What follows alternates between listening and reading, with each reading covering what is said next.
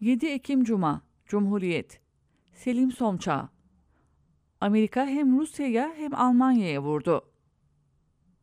Ukrayna'nın Rusya için kolay lokma olmadığını, savaşın uzayacağını savaşın ilk günü burada yazmıştım.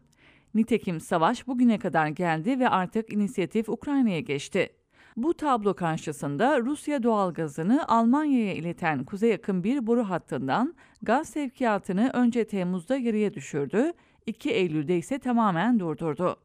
Rus medyası bu haberi verirken Avrupa'yı karlar buzlar altında gösteren animasyonlar yayınladı.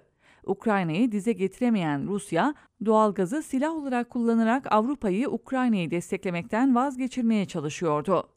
Batı Avrupa'da %37'lik tedarik oranıyla Rus doğalgazına en bağımlı ülke Almanya.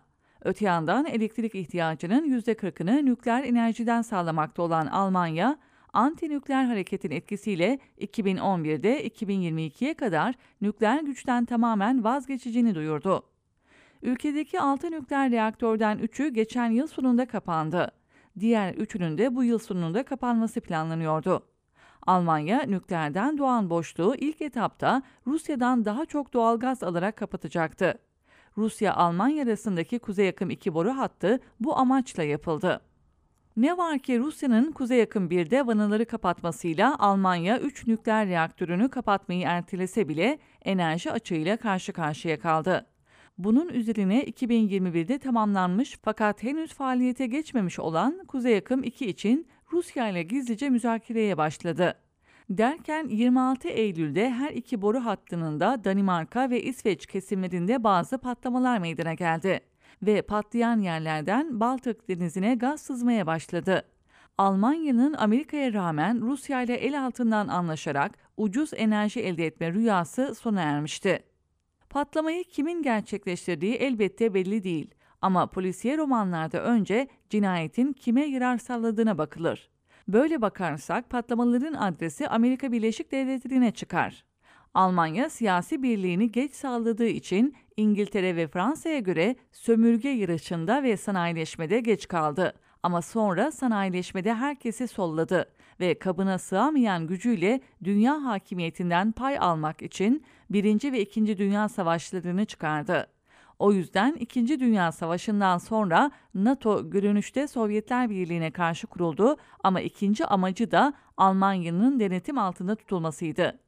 Bu durumu bugün NATO ülkelerinde bulunan ABD askeri sayısından da anlamak mümkün. Rusya ile sınır Polonya'da 1867, Kafkasya, İran, Irak, Suriye ile sınır Türkiye'de 1755, Amerika'nın baş müttefiki İngiltere'de 9564, buna karşılık Almanya'da 35221 Amerikan askeri var. Öte yandan Anglo-Sakson jeostrateji teorisine göre aşağı yukarı bugünkü Rusya topraklarıyla örtüşen Avrasya kalp yağını kontrol eden güç dünyayı kontrol eder. Bu bölgenin hakimi olan Rusya'nın ekonomik ve teknoloji kapasitesi dünya hakimiyeti kurmaya yetmez. Fakat Rusya hemen batısındaki sanayi ve teknoloji devi Almanya ile ittifak kurarsa ikisinin ortak gücü Amerikan hegemonyası için büyük tehdit olur.